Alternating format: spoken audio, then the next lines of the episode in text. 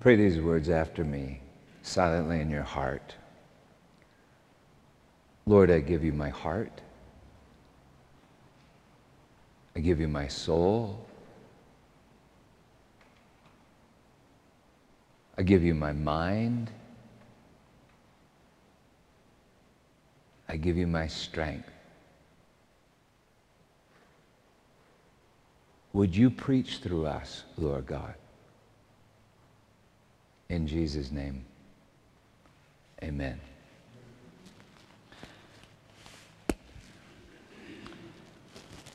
I met him twelve years ago in Krakow, Poland, just a few miles from Auschwitz and Buchenwald.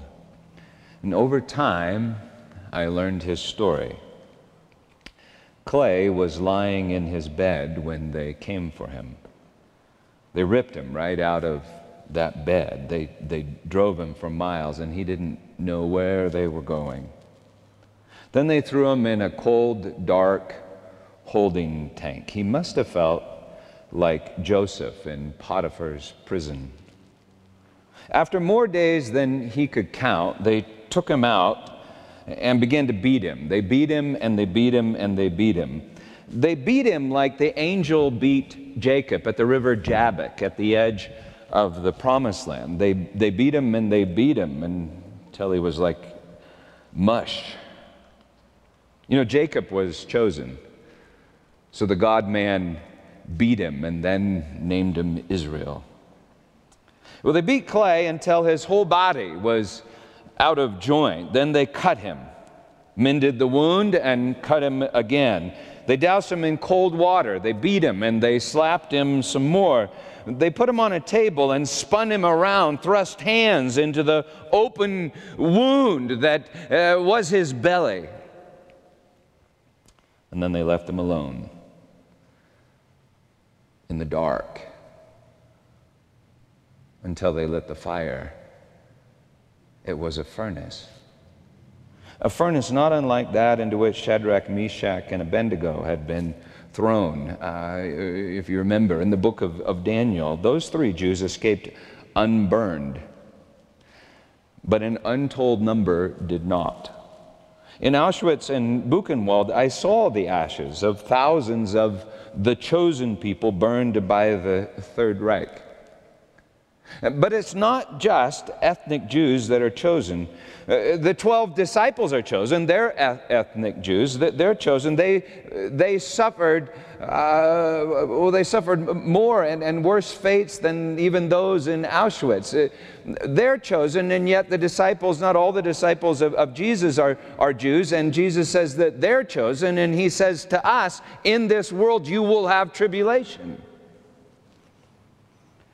Well, anyway, Clay got out. And yet he thought that he was as good as dead for a time. As the room began to heat, Clay felt as if his heart were made of wax and then melted within his chest, leaving a hole and a desperate longing for, for love. It seemed as if he were losing his mind. His soul was crushed, and all his strength was drained away, and he must have wondered, God, where are you? What are you doing? He may not have put it this way, but, but he must have wondered, does love work? Does obeying your law, my Lord, does love work? Does, does it work? Does it work? Does it work? Deuteronomy five, Moses recounts the Ten Commandments to Israel. Then in Deuteronomy six, he says this. Now this is the commandment, singular, the one commandment. This is the commandment, singular, the statutes and the rules, plural, that the Lord your God commanded me to teach you, that you may do them in the land to which you are going over to possess it, that you may fear the Lord your God, you and your son and your son's sons, by keeping all his statutes and his commandments, which I command you all the days of your life, and that your days may be long. Hear therefore, O Israel, and be careful to do them, that it may go well with you, and that you may multiply greatly, as the Lord, the God of your fathers, has promised you, in a land flowing with milk and honey. God is saying, if you keep the commandment, you'll be blessed. And if you break the commandment, you'll be cursed. No, this is the commandment. Hear, O Israel, the Lord our God, the Lord is one. You shall love the Lord your God with all your heart and with all your soul and with all your might. You understand, the whole commandment is love. Some think that that's just a Christian thing, but you see, it's also a Jewish thing and even a, a Muslim thing. Now, Moses spells out the details of the, the commandment through the rest of the book of Deuteronomy, that is what love looks like.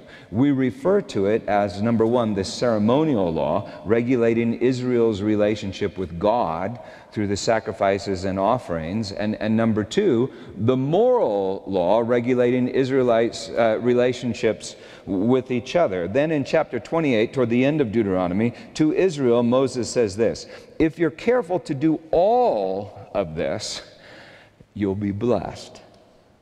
Then in verse fifteen, but if you don't do all of this, all of these curses will come upon you. So what is all of this that they must do? Love. And so, of course, for fifteen hundred years, Israel and the Jews suffered curses. And argued. They argued a lot. Scribes, Sadducees, Pharisees, priests, and lawyers, they argued about the law, what exactly it is and how to make it work. In other words, they argued about love, what exactly it is and how to make it, how to make it work. Just, just like we argue with each other and complain to God whenever we suffer, because you say stuff like this, I, I don't get it. God, I don't get it. I, I mean, I, I'm a good person. I, I tithe to my, my, my church. I'm nice to the neighbors. And now I find out that my, my husband wants a divorce. My kids hate me. The dog is, is sick. It doesn't work. Love doesn't work. Well, anyway, Clay must have wondered, where is God and does love work? Well, for fifteen hundred years, the Jews tried to obey the law, felt the curse, and argued for fifteen hundred years, and then they met Jesus. Matthew twenty-two and, and Mark twelve, they seem to record the, the they seem to record the same event, which which must have occurred over and over and over again. In an event in which Jesus recites Deuteronomy six. Let's read Matthew twenty-two, verse thirty-four.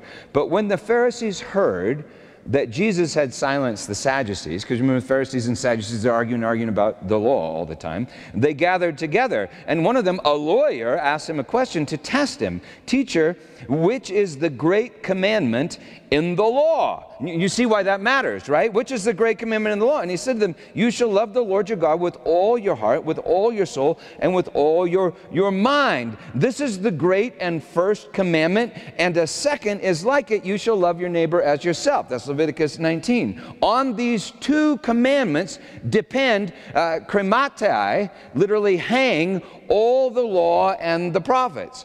In, in Mark twelve, the scribe responds, you are right, teacher, and to do this is much more than all whole burnt offerings and sacrifices. So the commandment is love God and love your neighbor, and on this hangs all the law and the prophets, and to do this would be the ultimate sacrifice and offering. The commandment is love. And the question is, does it work? Love the Lord your God with all your heart, all your soul, all your mind, and Mark adds in, on Jesus' mouth, all, all, your, all your strength. Well, if you are to love God with all those things, love is not those things, right? Love is not your feelings. Love is not your decisions. Love is not your thinking. Love is not your doing. But love feels, love decides, love thinks, and love does. And yet this is the commandment. You shall love. That's kind of weird, huh? Well, you are to love the Lord with all your feelings. That's, I think, all your heart. And you are to love him with, with all your decisions. I think that's what constitutes your, your psyche or, or your, your soul. You are to freely, freely choose love. You are to love him with all your mind. You are commanded to think with all your brain. To be anti-intellect or anti-intellectual, you see, is to be anti-loving God with all your brain. And you're to love him with all your strength. That's all your energy, your income, your resources, your money. Not ten percent. one hundred percent. And now remember that while you're loving him with all your strength, you need to be loving him with all your heart and with all your soul. That means you must give one hundred percent and be like one hundred percent overjoyed to do it all the time. And now let me ask, does it help you, does it help you uh, to love freely, passionately, and fully if God says to you, love me or die? That's what I said to my wife on our honeymoon night. Love me freely, passionately, and full me, fully, with all your heart, or die. Actually didn't say that, because that would have killed her. Or it would have killed me to her.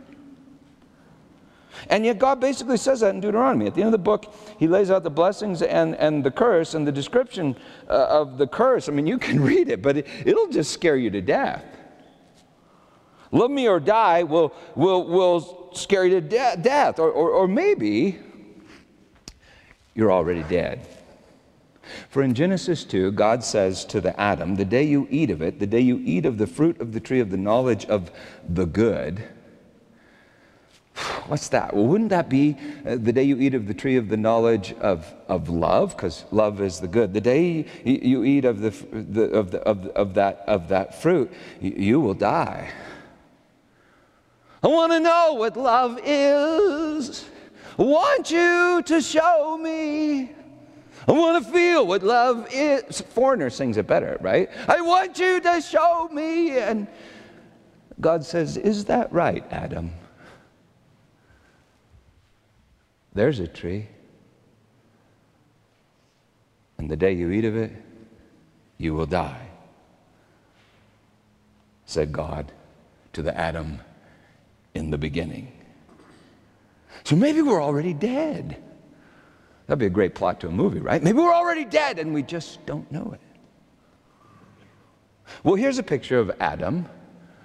That means man. That's, this is Da Vinci's Vitruvian man in a, in a Speedo. I drew the Speedo because we're a church. I don't want to lead, lead you astray. And the, and the Lord says to the Adam, love me with all your heart, soul, mind, and strength. So you see, there's a vertical component uh, to this commandment called love. A vertical component, but not just vertical. Jesus says, you shall love the Lord with all your heart, soul, mind, and strength. And, and the second, love your neighbor, the second is like it, homoia, homoios. It, it means not only like, but even uh, the same. And think about it, the two commandments must be the same. For if you love the Lord your God with all you've got, how much would you have left with which to love your neighbor? Right? If you love the Lord your God with all you've got, how much would you have left with which to love your neighbor? Nothing. Unless God was in your neighbor. If God is not in your neighbor, then loving your neighbor would be idolatry. Because you'd be loving your neighbor with stuff that belongs to God as if your neighbor were God. But if God is in your neighbor, then loving your neighbor could be a form of worshiping God and your neighbor like a temple at which you offered your heart, mind, soul, and strength to God. And then whatever you did to your neighbor, even the least of these your neighbors, you'd be doing to God. So if you don't believe God is in your neighbor, you cannot love your neighbor or love God. You can only pretend to love, and then you become a lie about love. You become, become false.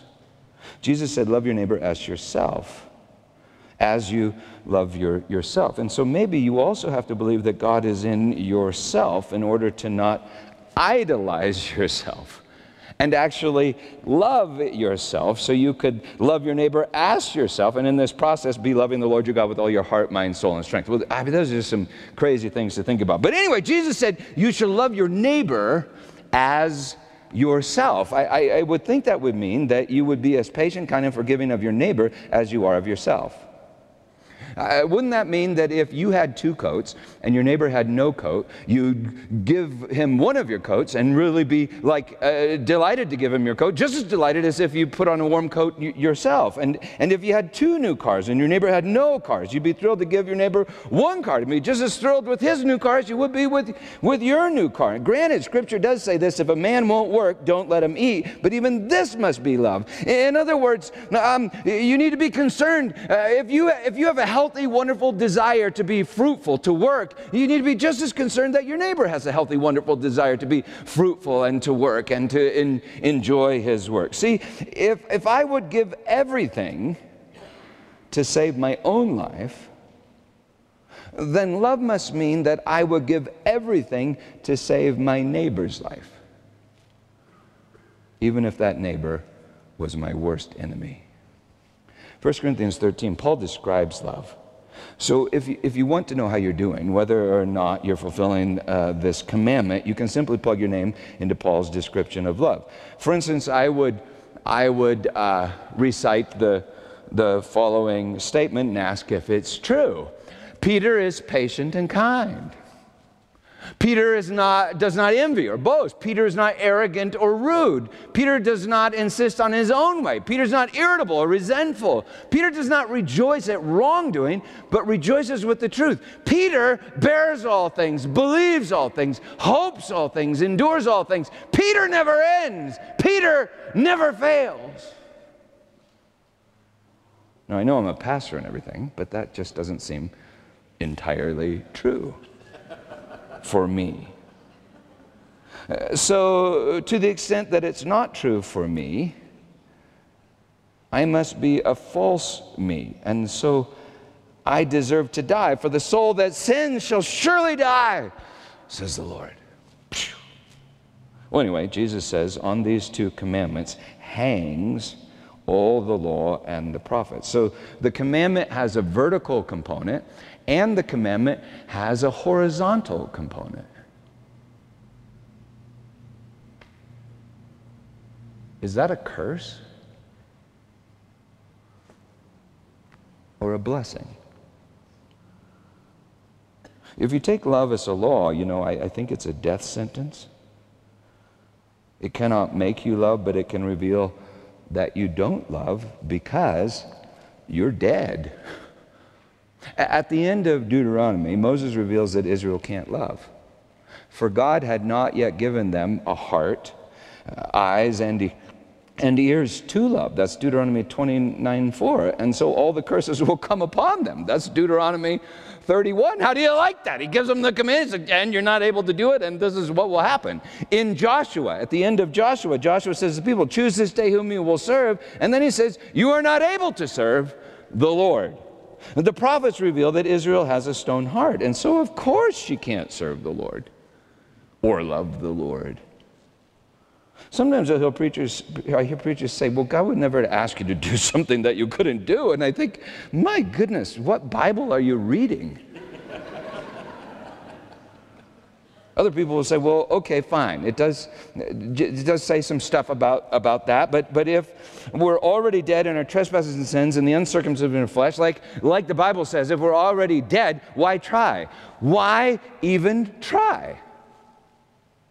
And that's a fascinating question that I'd like us to return to in a minute, but isn't it interesting that we all do try? I was thinking about that this week. I've never met someone that didn't try to love, uh, to love and be loved. If someone did not try to love, I don't think that we would even refer to them as a human. You know, every idolater is trying to love God. They, they just don't understand God or, or know God, and therefore really don't understand love. I now see that every bully in the bathroom at Grant Junior High was longing for love, and that's why they beat me up. They were hoping to take it for themselves by taking it from me. Even Hitler was trying to love Germans. How? By scapegoating Jews. Even Caiaphas, the high priest, was trying to love the Jews by what? Crucifying Jesus, the Christ. We all try to love, fail at love, and then die. All of us, every Adam made of Adamah. Adamah is Hebrew for clay. So does love work? Well, it seems the answer is no, because none of us can make love work. But what if you truly did love and never did not love? Would it, would it work then? Have you ever thought about that? You know, what if I really, what if I really, really, really did love the way the Bible talks about love? I think we all long for love, but we are terrified of absolute love. Even as I was describing love, I bet some of you were thinking, you do think this. You think, oh, that's a nice idea, preacher. Peter, that's nice. I understand you have to say that. That's a really nice idea. Uh, but if you really turn the other cheek, if you really gave your coat and your cloak to anyone that asked, like Jesus says, if you really loved your neighbor as if, even, even if, even if he, he was your enemy, Peter, if you really love like that, you get yourself crucified. So I'll dream about love. Yeah, uh, that's a nice, I'll dream about love on Sunday morning, but I am terrified of really, of, of real love. I'm terrified of real love. Why? Because it doesn't work. It'll get you crucified. Read about a young soldier in World War Two that dove into a foxhole uh, trying to save his life. He frantically dug deeper and deeper down into the foxhole, and in the process he uncovered this crucifix. It was in Italy in World War Two. He uncovered the crucifix and, and he held it in his hand, and just then another soldier jumped in with him. The first soldier turned to the second soldier, held up the crucifix and said, "Oh, I am so glad to see you. How do you work this thing?"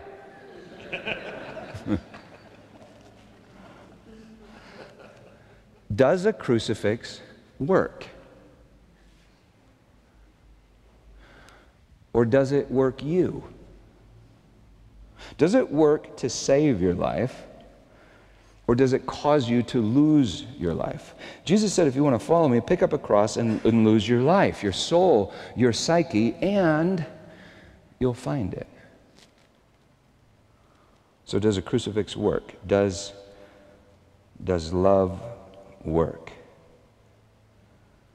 Of course, we know of only one man that truly loved and always loved and never broke the commandment.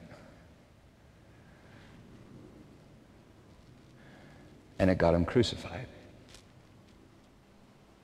Matthew twenty-two, verse forty, he said, "On these two commandments hangs crematai," from the, ber from the verb cremanumi, cremanumi, hangs all the law and, and the prophets. It can't be an accident that Jesus chose that verb in the Greek, or the authors did in the Greek, cremanumi.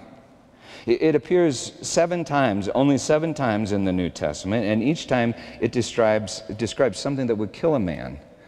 Once a millstone hung around the neck. Once a snake hanging on the Apostle Paul's arm. And four times, five times if you include this time, uh, cremanumi describes hanging a man on a tree. Jesus says, on these two commandments hangs crematai, all the law and the prophets. Jesus is the embodiment of the law. Jesus is the great prophet. Uh, that Moses talked about in Deuteronomy. Jesus is greater than all the sacrifices and offerings, and this is love. Not that we love God, writes John, but that he loved us and gave his son as an atoning sacrifice for our sins. Jesus is the commandment of God. Of course he is. Why? Because Jesus is the, the Word uh, of God. And, and as we know, First John four, God is what? Love. In Deuteronomy twenty-nine, Moses reveals that the people cannot fulfill the commandment of love. But then get this, in Deuteronomy thirty, Moses reveals that the commandment is not too hard for them, and the commandment is not too far from them. In fact, it's a word that's in their mouths and in their hearts. And that's all incredibly confusing until Saint Paul quotes Deuteronomy thirty and Romans ten, revealing that this word is the word of faith. And this word of faith is the commandment. And the commandment is Christ, the word of love, love who is God. So do you get the picture? God is love. And his word is his commandment. And his commandment in human flesh is Jesus. And his commandment in our flesh is faith, which is Jesus in us. He, he gets put there by grace, revealed upon a cross where we lose our life and find it. Jesus said, on these two commandments, that are one commandment, hangs crematai, all the law and the prophets. Now, while the Pharisees were gathered together, Jesus asked them a question, saying, what do you think about the Christ? Whose son is he? They said to him, the son of David. He said to them, how is it then that David in the Spirit calls him Lord, saying, the Lord said to my Lord, sit at my right hand until I put your enemies under your feet? If then David calls him Lord, how is he his son? And no one was able to answer him a word, nor from that day did anyone dare to ask him any more questions. Jesus revealed that he's the son of David. In other words, that he's, he's a man, Adam, made of Adamah. And Jesus then revealed that he is the, the son of God. He is the word of God in human clay, and, and God is love. God is love, which I think clearly re re reveals that all true love is God. So does love work? No. No, no. No, what, what I mean by that is love or, or God is not a tool. God is not your tool. Do you see, just asking the question the way we ask it, just asking does love work, assumes God must work for some other reason, when he is the reason everything works. Just asking, does love work, assumes that God is a thing to be used like a hammer or a saw, a, a tool used for your own ends to help you build whatever you're building. And I bet you're building an ego. Just asking, does love work, assumes that God is, I don't know how to say it, but, but your whore. It assumes that love is to be used to simply satisfy your own desires. Just asking, does love work, assumes that love is like fruit hanging on a tree for you to take and consume in, in order to make yourself in the image of God. Just asking, does love work, assumes that love is, is only a law, only a law that you could decide to obey or not obey. It assumes that love is dead, not life. Just asking, does love work, is crucifying love. So he can no longer work. Because you just nailed him to a tree in the middle of a garden. So does love work? Well, from the perspective of that old fallen Adam, the answer is no. But does love work? Well, from the perspective of the truth and the new Adam, the answer is yes. Yes, yes, yes. Absolutely, wonderfully, completely yes. Not only does love work, love is the only thing that works. And love works through his word. Jesus, who gives you life, he is the life. So I cannot work love, but love is always working me through his word.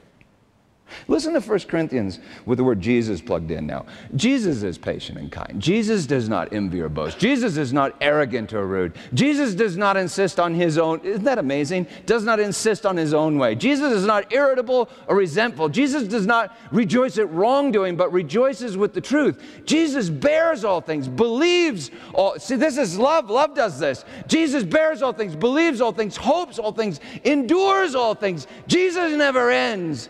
Jesus never fails. Even when we work him to death on a tree, Jesus is working us to life on the very same tree. Love never fails. Love bears all things, believes all things, hopes all things, endures all things. Love never ends. Love is the end. And at the tree, I come to the end of me.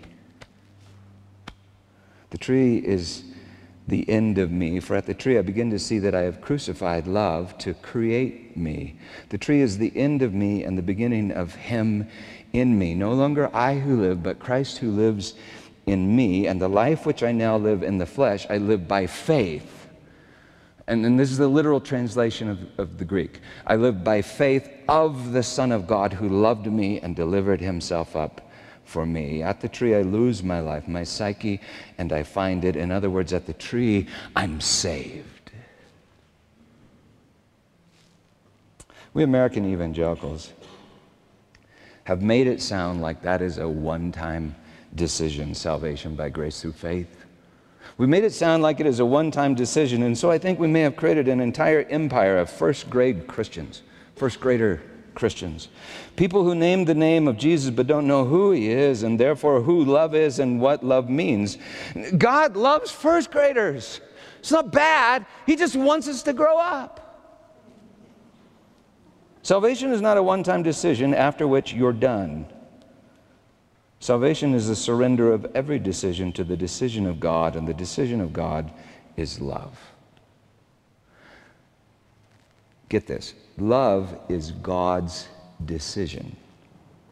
And so we ask, well, gosh, if love is God's decision, should I even try? Should I even try? Well, of course you should try. Don't you want to try? It's just that trying doesn't create love. God is love. You don't create love. You got to get that out of your out of your head. Trying doesn't create love. Trying reveals when and where you don't love, so you can surrender to love and be used by love, who doesn't just use you as a tool. He uses you as his very own body and his bride. So should you try and be nice to the dog? Well, yeah. Doesn't love in you want to be nice to the dog?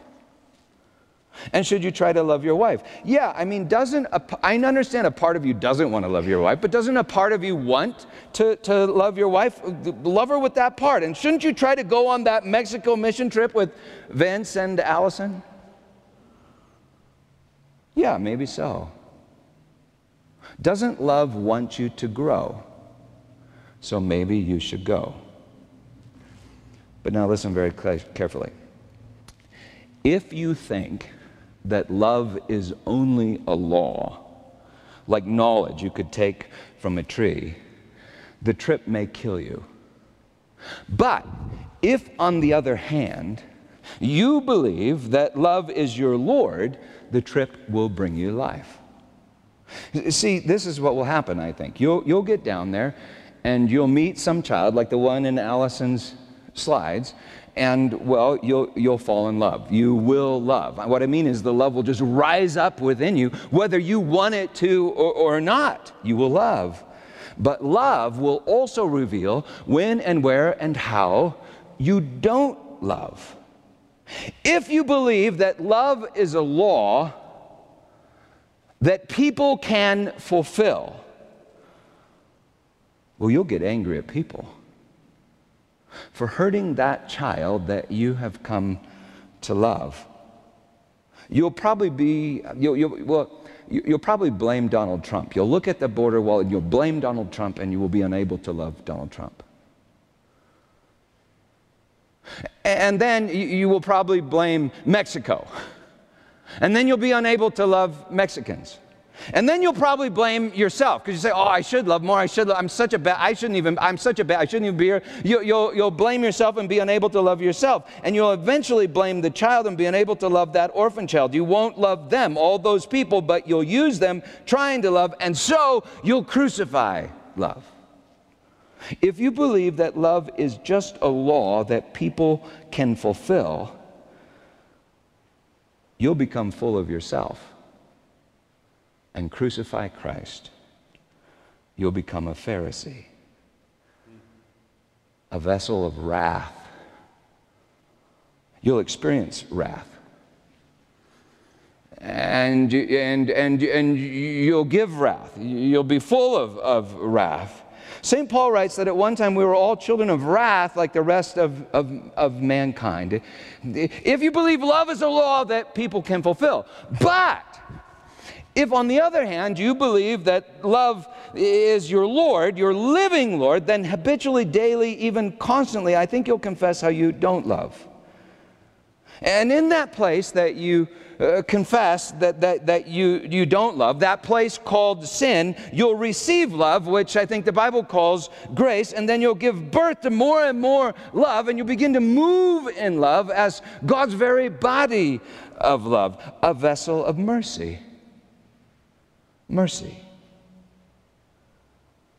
And that means you won't be proud of love, as if love were your own creation, but you will be grateful for love, as if you were love's creation. And then, and then you won't be false. You'll be true. Romans nine, Paul writes this, "So it depends not on human will or exertion, but on God who has mercy. You will say to me then, why does he still find fault?" And then Paul quotes Isaiah, "Will what is molded say to its molder, why have you made me thus? Why have you made me thus? Has the potter no right over the clay?" And then Paul quotes Hosea, "In the very place where it was said to them, you are not my people," I think that would be a pretty wrathful place, "in the very place it was said to them, you are not my people, there they will be called sons of the living God." It's like we all take knowledge of love and we try to make ourselves in the image of love, but we only make vessels of wrath. At the cross, our arrogance is destroyed. It melts in our chest like wax in, in, in our heart. Psalm twenty-two fourteen, "My heart is like wax. It is melted in my chest." Jesus recited that psalm on the cross as he bore our sins to destruction. At the cross, our arrogance is melted like wax, and in the place we experienced wrath, we are now filled with mercy. And that's how God creates vessels of mercy. Romans eleven, Paul concludes his thoughts on vessels of wrath and mercy by writing, "God consigned all to disobedience, that he may have mercy on all." Second Corinthians four, he writes, "We have this treasure in earthen vessels, jars of clay, to show that the transcendent power belongs to God and not to us." The transcendent power is love. So the hands of the potter, they ripped clay from the stream bed. They stored him in a cold, dark container. They took him out and beat him and beat him and beat him. And then they cut him. They, they kneaded him. This is what you do. And then they cut him some more and kneaded him some more and slapped him and threw cold water on him and beat him some more until he was mush. They placed him on a table called a potter's wheel, and they spun him round and round and round. And then the potter thrust his hands deep into the wound to make a cavity, an empty space in, in the clay. He, he then placed placed clay in, in, in an oven, and clay cried out, "Where is God, and why have you made me thus?" Where is God? Well, God is the potter, and clay is the clay. I'd like you to meet clay. Clay. Th this is what, this is what clay used to look like. Just a pile of mush. But this is clay now. Hmm.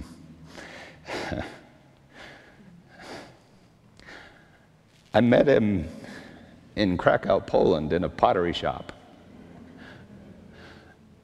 Right after I toured um, Auschwitz and Birkenau, or Buchenwald, or however you say it. I bought him as a gift for my bride. Love is the potter, and you are the clay. Does love work? Oh, yeah. Yes, yes, yes, absolutely, wonderfully, incredibly, yes. Love is working you right now. And love will not fail. And this is why God has made you thus.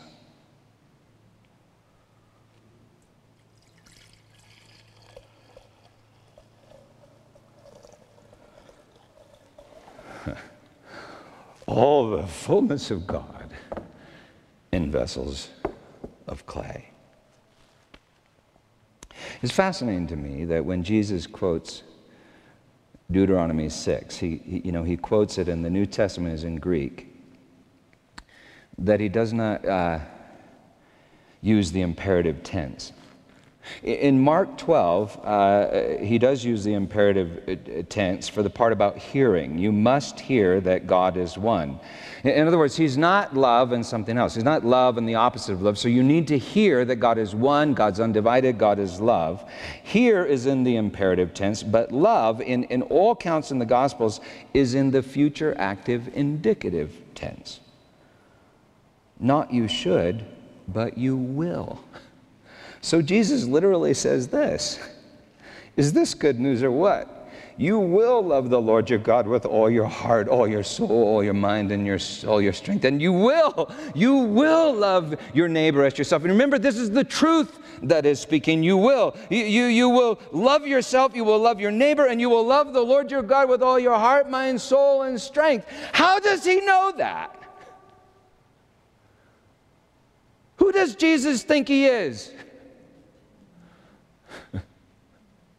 The word of the Creator, through whom all things are created? Maybe so. You know, when I think that I must create love, that I must make love work, I begin to judge myself. I'm always asking, what's wrong with me? I begin to judge myself. I begin to judge my, my neighbors, worry about myself, and compete with my neighbors. I become full of myself, and full of myself, I can't receive love, and, and I can't give love. But when I believe that love is working in me and everyone around me, when, when I believe that love is the potter and every neighbor is the clay, well, then I don't compete with my neighbors. I have compassion on my neighbors, and I begin to love my neighbors.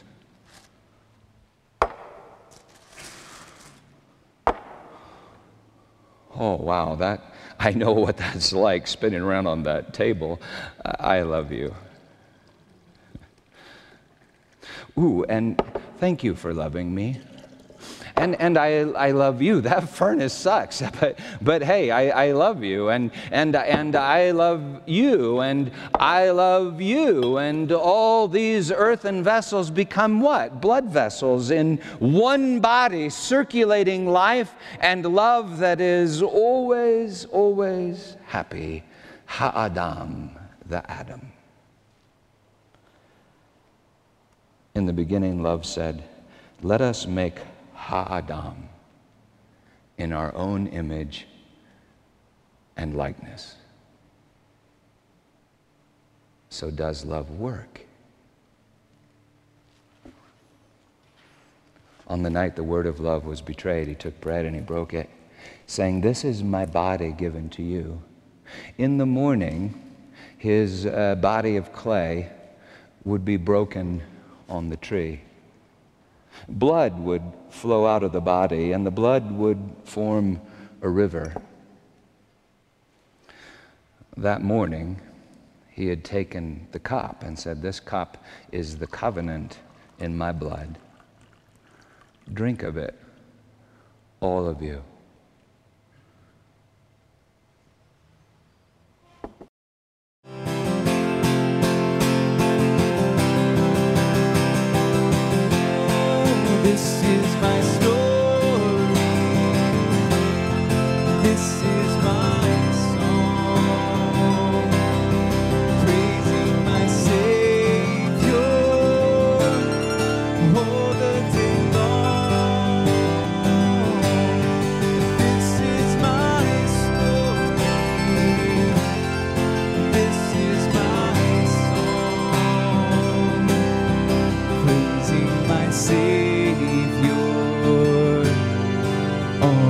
day long,